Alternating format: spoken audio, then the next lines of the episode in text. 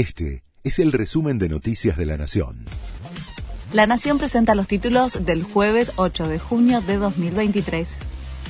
Sergio Massa prevé menor inflación en mayo. Después de conocerse el dato porteño, que fue de siete coma cinco por ciento, menor al siete coma ocho por ciento que había registrado la ciudad el mes anterior, en economía creen que la medición nacional seguirá la misma tendencia, pese a las proyecciones cercanas al nueve por ciento de las consultoras privadas. El I P C nacional se va a conocer el miércoles próximo. Los gobernadores peronistas pidieron una lista de unidad del P J. Fue tras la reunión que realizó la Liga de Gobernadores, en donde se analizó la estrategia electoral del oficialismo.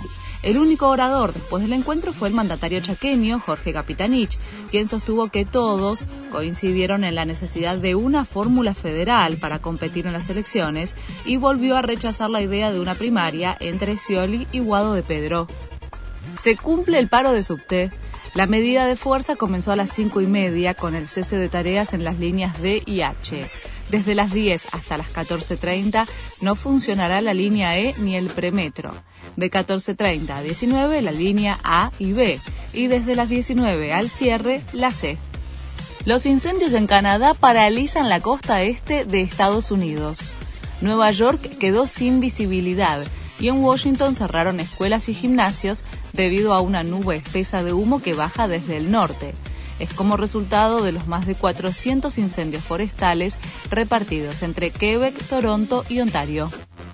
River le ganó dos a cero a Fluminense y depende de sí mismo para avanzar a octavos de final de la Libertadores. En el Monumental, los millonarios ganaron con goles de Lucas Beltrán y Ezequiel Barco de penal.